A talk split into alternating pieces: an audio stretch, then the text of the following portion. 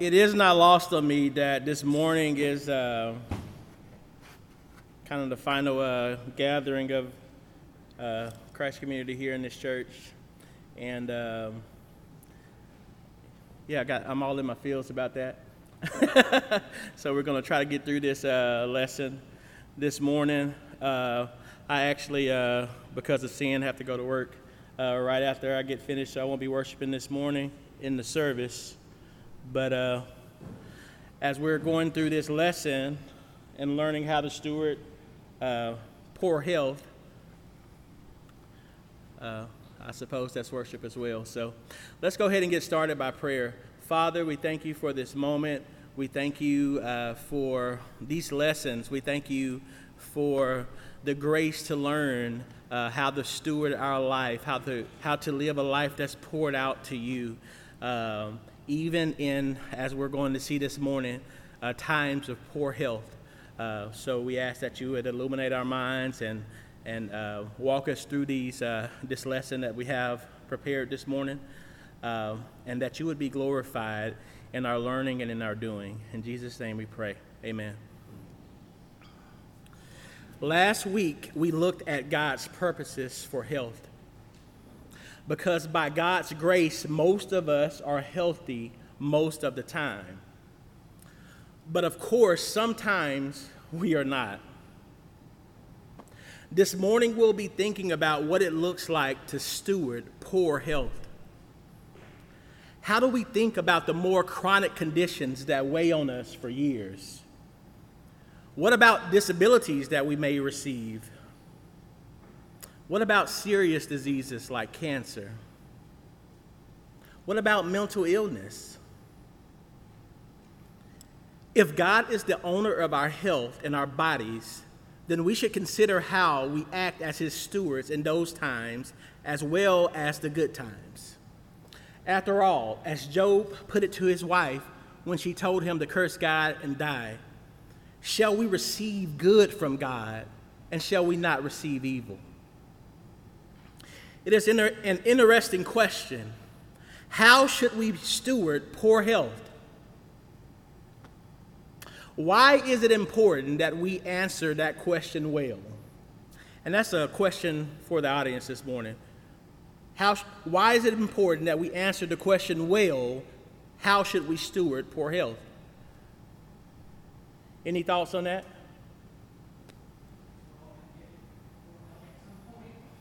At some point, we all, it is a high possibility that our health will decline. Any other thoughts? This is a little bit of what we're going to get into for the next few minutes or so. We're going to start by considering where poor health comes from. Then we'll see what implications that has for why poor health can be a part of God's good purposes. And we'll wrap up with some thoughts on being faithful stewards in these difficult times. So let's get started. Where does sickness come from? God created us without sickness. So when we read in Genesis 1 and 31 that creation was very good, we see a picture of unbroken perfection. But then, two chapters later in Genesis 3, sin enters the world through Adam, and God curses the world. In fact, Romans 8, tell, Romans 8 tells us that this sin and the resulting curse are the root and the source of all brokenness in this world around us. Romans 8, verse 19. For the creation waits with eager longing for the revealing of the sons of God.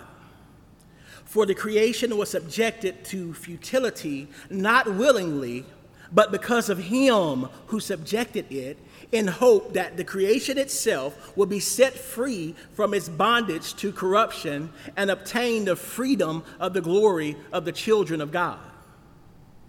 For we know the whole creation has been groaning together in the chains of childbirth until now. And not only the creation, but we ourselves who have the first fruits of the Spirit groan inwardly as we wait eagerly for adoptions as son, the redemptions of our bodies. Why is the whole creation groaning together in the pains of childbirth until now? Why are we ourselves, even we who are indwelled by the Spirit of God, groaning inwardly as we eagerly await for adoption? Because of sin. But that's not the whole story, is it? In verse 20, we see that passive tense there was subjected to futility. Who subjected creation to futility? God did. So there's more of an explanation here than sickness came from sin. In verse 21, why did God subject his creation to this curse? So that it might be set free. So, what's going on here? God is good, right? Why is he mixed up in something like this? To understand this, we need to go back to Genesis. God had given Adam and Eve some very simple instructions when he made them. They were told in chapter 1, verse 28, to fill the earth with their offspring and to subdue the earth. In other words, to fill the earth with God's image in two important ways. First, by making lots and lots of images of God in their children. Some people are really good at that. Who, like them, would be made in the image of God. And second, to subdue the earth. To make the whole earth like this garden, the place where God dwelt with man. This command is a procreation command and a work command and a pastor command and a missionary command all wrapped in one. I think we see that command fulfilled in, pro- in the prophecy of Habakkuk 2 and 14 For the earth will be filled with the knowledge of the glory of the Lord as the water covers the sea. God is amazing, so make him known everywhere. Fill the whole world with his glory. Now, with that command in mind, fill and subdue the earth, look at what God does in Genesis 3 when Adam and Eve chose to sin. In verse 16, God curses Eve's ability to bear children. He curses her relationship with Adam. Her desire will be for the, her husband. Same word as in chapter 4, verse 7, when God tells Cain that sin's desire is to have him. That's a desire to control. And Adam will rule over her, not in a benevolent way, but an abusive rule. Then turn to Adam in verse 17, and you see the task of subduing the earth is frustrated also. In pain you shall eat of it all the days of your life. Thorns and thistles it shall bring forth for you. How was this curse in, the, in hope that creation would be set free from bondage, as Romans 8 puts it. Because God is cursing our idols. Family, relationships, work were all created as good and satisfying because they were all conduits uh, to the larger purpose of bringing God's glory to the ends of the earth. But in a fallen world, our temptation is to find satisfaction in them as dead ends. So God makes sure they won't hold up to those expectations. God, in His good judgment, God is good in His judgment, and He is also good in His mercy. I wonder if you've ever thought of the curse in Genesis 3 as God acting in mercy. In mercy, because of sin, he subjected this world to this curse so that its brokenness will never satisfy and that will drive us to him.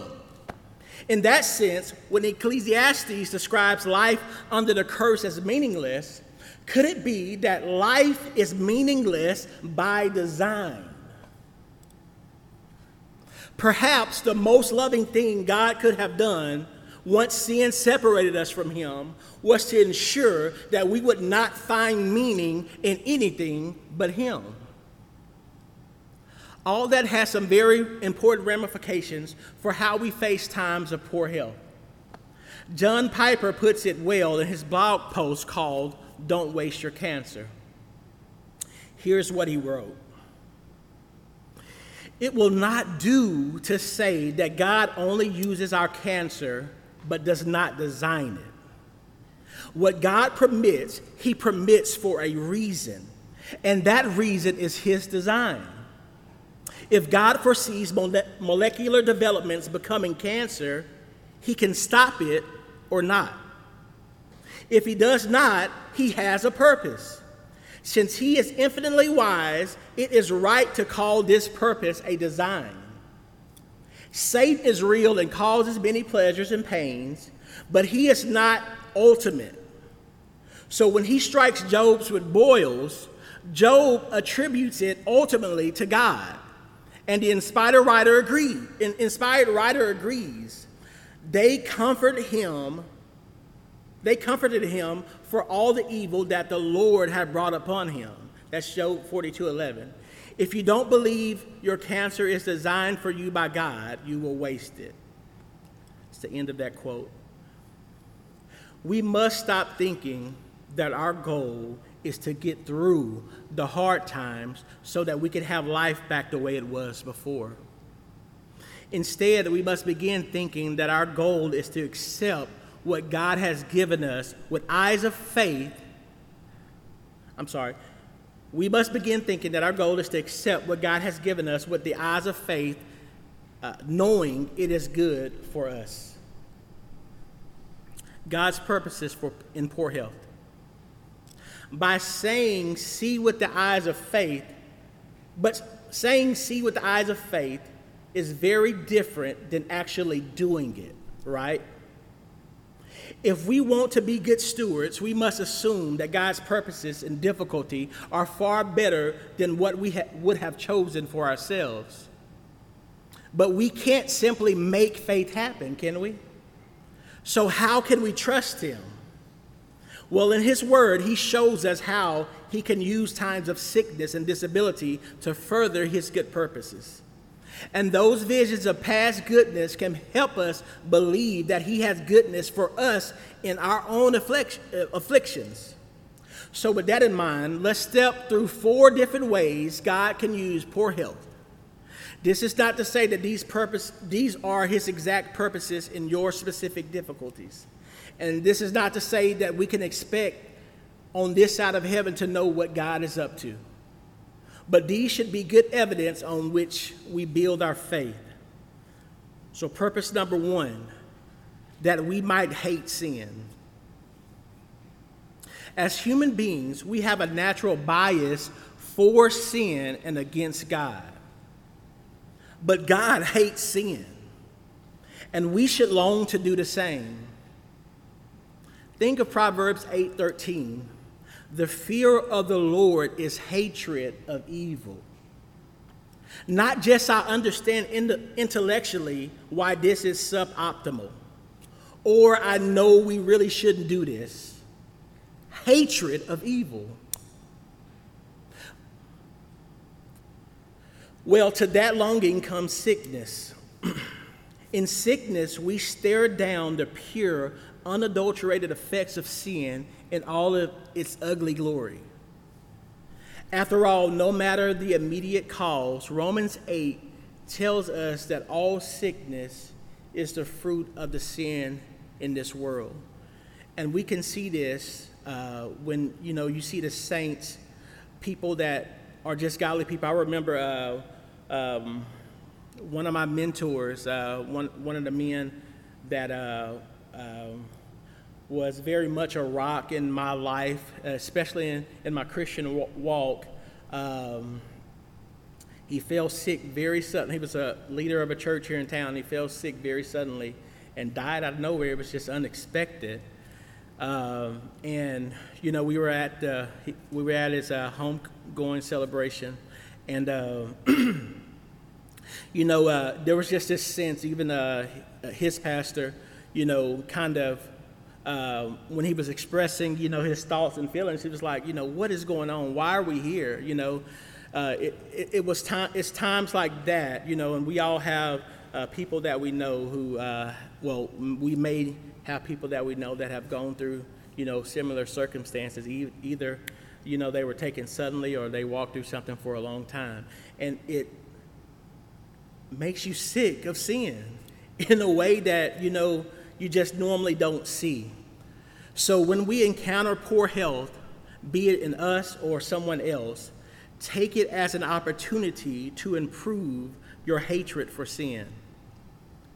Purpose number two to wean us from self sufficiency. Here's how Paul speaks of his own afflictions in 2 Corinthians 1 and 8 and following. For we do not want you to be unaware, brothers, of the affliction we experienced in Asia. For we were so utterly burdened beyond our strength that we despaired of life itself. Indeed, we felt that we had received the sentence of death. But that was to make us rely on our but that was to make us rely not on ourselves, but on God who raises the dead. He delivered us from such a deadly peril, and he will deliver us, and he will deliver us. On him we have set our hope that he will deliver us again. So, why was Paul afflicted? That verse, so that, verse 9, he might not rely on himself, but on God. And notice the next phrase, who raises the dead. What a contrast between Paul, so utterly beyond his own strength that he despaired of even life, and God who raises the dead.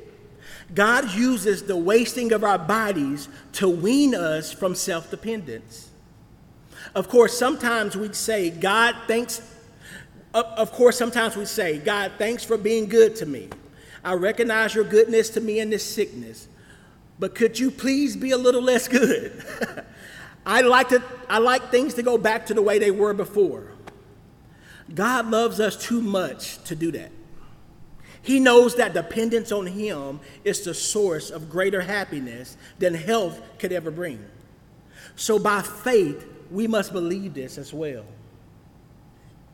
In fact, God seemed, in fact, it seems God has specifically designed the trajectory of our lives to teach us not to, to depend on ourselves. Think of the typical life of a person. He fights through adolescence and young adulthood, learning to be independent, where his happiness is his control. Then, most likely, he gets married, and now his happiness depends partly on someone else. But at least he has controls over who that someone else is, because what normally happens, but at least he has control over who that someone else is, because what normally happens next, kids, puts his happiness in the hands of someone else that he didn't pick at all. Then, when life finally begins to settle back down to just him and his wife, he even begins to lose control over his body. God is relentlessly making this point you are not in control.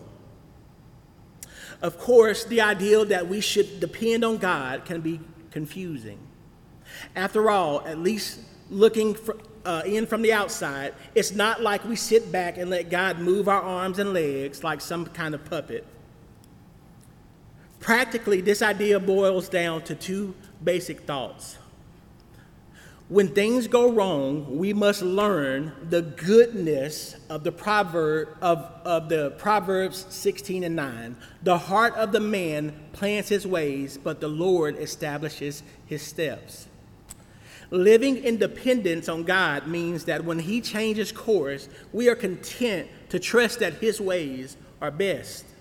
Rather than trying desperately to seize control and turn back in the direction we came from.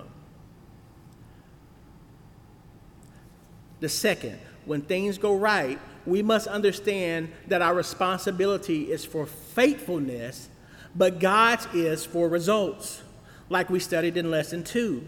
Living as if we depend on God means that we will naturally give Him the praise when things go well because we recognize that everything comes from Him. Remember 1 Corinthians 4 and 7. What do you have that you have not received? We should reflect on the truth of Psalm 119 and 67. Before I was afflicted, I went astray, but now I keep your word. So often it is pain that God uses to guide us toward a wisdom that is worth far more than the pain. Of course, seeing this in practice is far more powerful than hearing it described. So let's think about this together. How have you seen in your own life or in the life of those close to you that times of poor health have helped you live more dependent on God? And that's a question for you. I'll ask it again.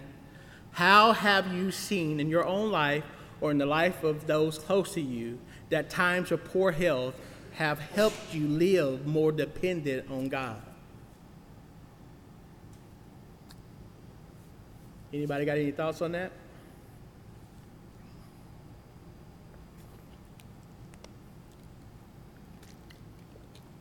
I think of a situation where uh, my mother um, um, she uh, displays her love for people in the things that she does. Um, even her uh, commitment to her her uh, Christian community, you know, she displayed her love in you know the cleaning of the church and um, um, being on the usher board, just things like that. And so, um, you know, life happened, and she had, you know, first she had a, uh, a um, aneurysm that set her back for a little bit, but then, you know, God uh, saw fit to heal her. Um, but then years later, she had a stroke, and now she can't physically, you know, do things. She can't act physically out in love. So now life has to um, pivot so that she can show her love in a way that is not uh, dependent on good health because it's just not there now. Um, so that's a that's one thing I think about. Which kind of leads us to purpose three. Poor health gives others opportunity to serve. Listen to how Paul describes his experience bringing the gospel to Galatia in Galatians 4 13 through 15. You know it was because of a bodily ailment that I preached the gospel to you at first. And though my condition was a trial to you, you did not scorn or despise me, but received me as an angel of God, as Christ Jesus. If possible, you would have gouged out your eyes and given them to me. It's interesting, when Paul planted churches elsewhere, he did by supporting himself while he worked a second job as a church planter. But the churches in Galatia seem to have come about through his dependency, not through strength, but through sickness. Often that's exactly how God uses poor health. As Paul writes in 2 Corinthians 4 and 7, we have this treasure in jars of clay to show that the surpassing power belongs to God and not to us. Poor health forces us to depend on others. How does God use this for good? Well, first of all, poor health corrects the lie that worth is found through pro- productivity. Jared is, is, is cleansing when I said that, but corrects the lie that worth is found through productivity. Remember, we are, we are evaluated as stewards based on our faithfulness, not our productivity. But that is such a hard truth to learn, isn't it? God often uses sickness and disability to wean our sense of self worth off of what we can do. Remember, God doesn't need you to accomplish what He wants. But in His good pleasure, God has given you work to do in order to show off His work in you. That is your worth and your value. Secondly, it creates an opportunity to glorify God by depending on others. You could call this the, ministry of dependence. How sad is it when a once strong person becomes a pain to be around because they cannot stand having to depend on others? It seems that Paul in Galatia accomplished far more by depending on others in his ailment than he could have done in his health. When you depend on others, you give them the opportunity to glorify God in their service to you. And your dependence models contentedness with God's will. You may end up serving them far more than they serve you with an example of godliness that's hard to see when you're healthy. Thirdly, it, it encourages the faith of others. The experience of watching God deliver your body or your faith, even if He doesn't deliver your body, could, exact, could be exactly what someone else needs to strengthen their own faith. And when you stand before Him in heaven, the difficulty of your struggle will pale next to the faith which Peter says is of greater worth than gold. So we move to purpose number four. Poor health makes us long for heaven. At the beginning of this class, we described where sickness comes from in the mercy and judgment of God's curse in the garden but we didn't describe its future, which for us is glorious. Revelation 21 and 3. Behold, the dwelling place of God is with man. He will dwell with them, and they will be his people, and God himself will be with them as their God. He will wipe away every tear from their eyes and death and death shall be no more neither shall there be mourning nor crying nor pain for the former things have passed away every sickness you face is temporary because when god finally sets creation free from its bondage to corruption there will be no more sickness your diseased and disabled and pain ridden body will be, will be replaced with one that is glorious beyond compare. So in 2 Corinthians 5, 5 Paul sees the wasting of the, his earthly body, or tent as he calls it, as a reminder that he is headed to heaven. Verse 2 For in this tent we groan, longing to put on our heavenly dwelling, if indeed by putting it on we may be found naked. For while we are still in this tent, we groan, being burdened, not that we would be unclothed, but that we would be further clothed, so that what is mortal may be swallowed up by life. No matter how your health may be today, your body is getting ready for the grave. Have you seen those magazine ads with photos of men in their 60s with non Photoshop bodies that look like they belong to a 20 year old? It doesn't matter if what they're selling works or not, it's only temporary.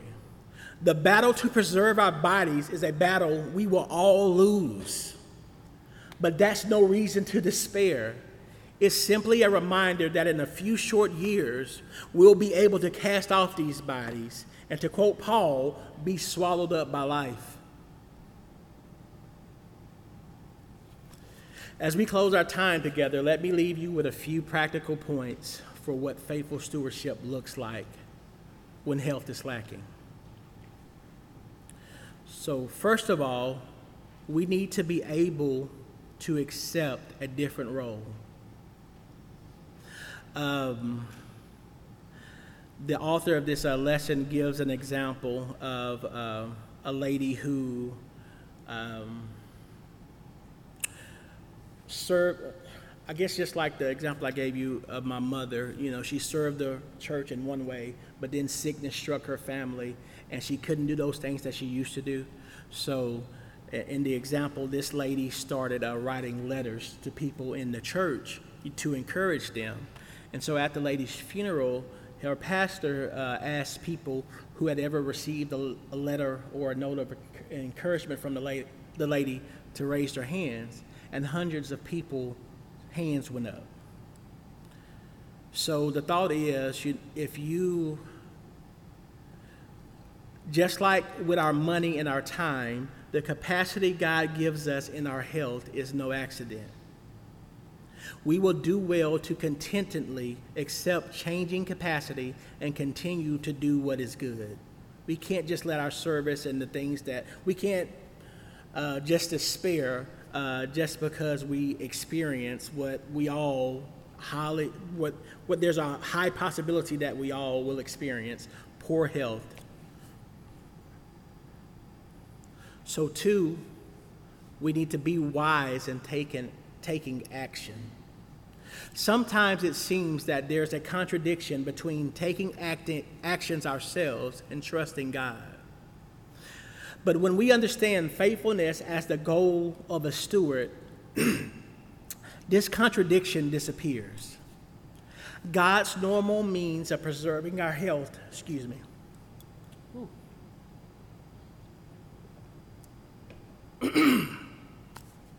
God's normal means of preserving our health is his common grace of is his common grace of the medical community. Refusing to make use of these resources because we trust God to heal is a bit like saying, I'm too special to merely have God's normal means of provision. I want Him to provide in a way that is fantastic, that shows how special I am to Him. No, think about how we trust God to provide in our retirement and yet save up money if He's given us the ability to in order to be faithful steward in order to be faithful as his stewards. In the same way, we pursue medical care for our health in order to be faithful as his stewards. All the time, trusting him for whatever healing he provides, be it through his normal means of provision or something that is extraordinary or miraculous. Third, trust in God. that said, our primary goal when we're suffering from poor health is not to preserve our bodies, it is to preserve our faith. All suffering is a battle for faith. And suffering is what shows our faith to be genuine.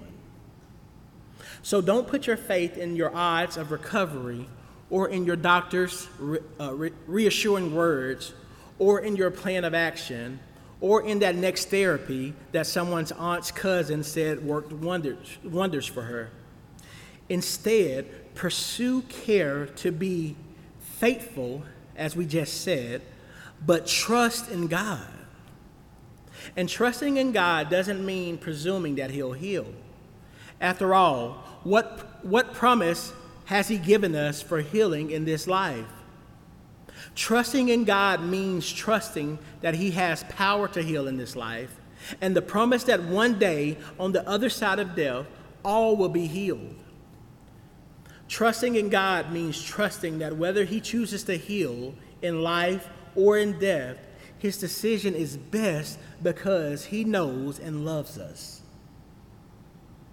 That's the peace that transcend, transcends all understanding that we are in the strong hands of a loving God. Lastly, keep your mind focused on heaven. This world is passing away. Your body is passing away. The, rea- the reality of a perfected reality is drawing soon. So live as a pilgrim in this world with that heavenly city as your home. Allen Gardiner suffered much in his life of 57 years. In the mid 19th century, he served as a missionary in many places, from New Guinea to South Africa to South America, often having to leave because of hostile conditions. In 1851, he arrived in Tierra del Fuego to tell the people there the good news of Jesus. But his landing didn't go well. A boat was lost, his food was stolen, and food and water disappeared. He and his fellow missionary, Dr. Williams, died on the beach. But when a rescue party arrived a few weeks later, they found not just the men's bodies, but their diaries. their writing told the story of hunger, thirst, wounds and loneliness. But the last entries written in a shaking hand were the most amazing. Williams had written, Let all my beloved ones at home rest assured I was happy beyond expression the night I wrote these lines and would not have changed situations with any man living. That heaven and love and Christ, which means one and the same divine thing, were in my heart.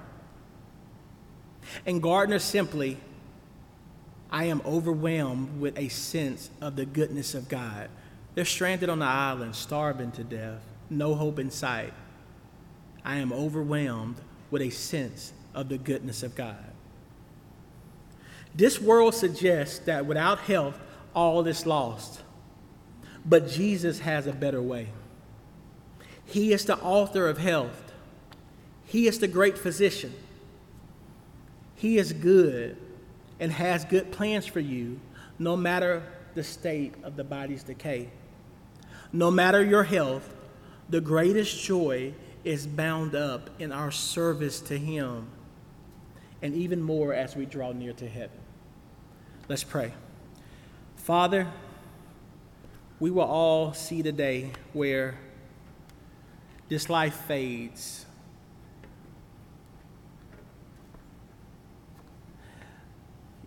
You may see fit to it that we see that very quickly, or that we transition in a slow fashion.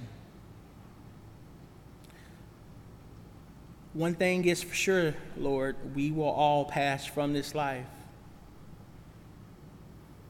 Help us be good, faith, good and faithful stewards of the time that we have, of the health we have, whether that's good or bad. Help us to cling to you. Help us to, to rest in the fact that we're in your arms and you are good and you do good. And everything is for our good and your glory. And we thank you. In Jesus' name we pray. Amen.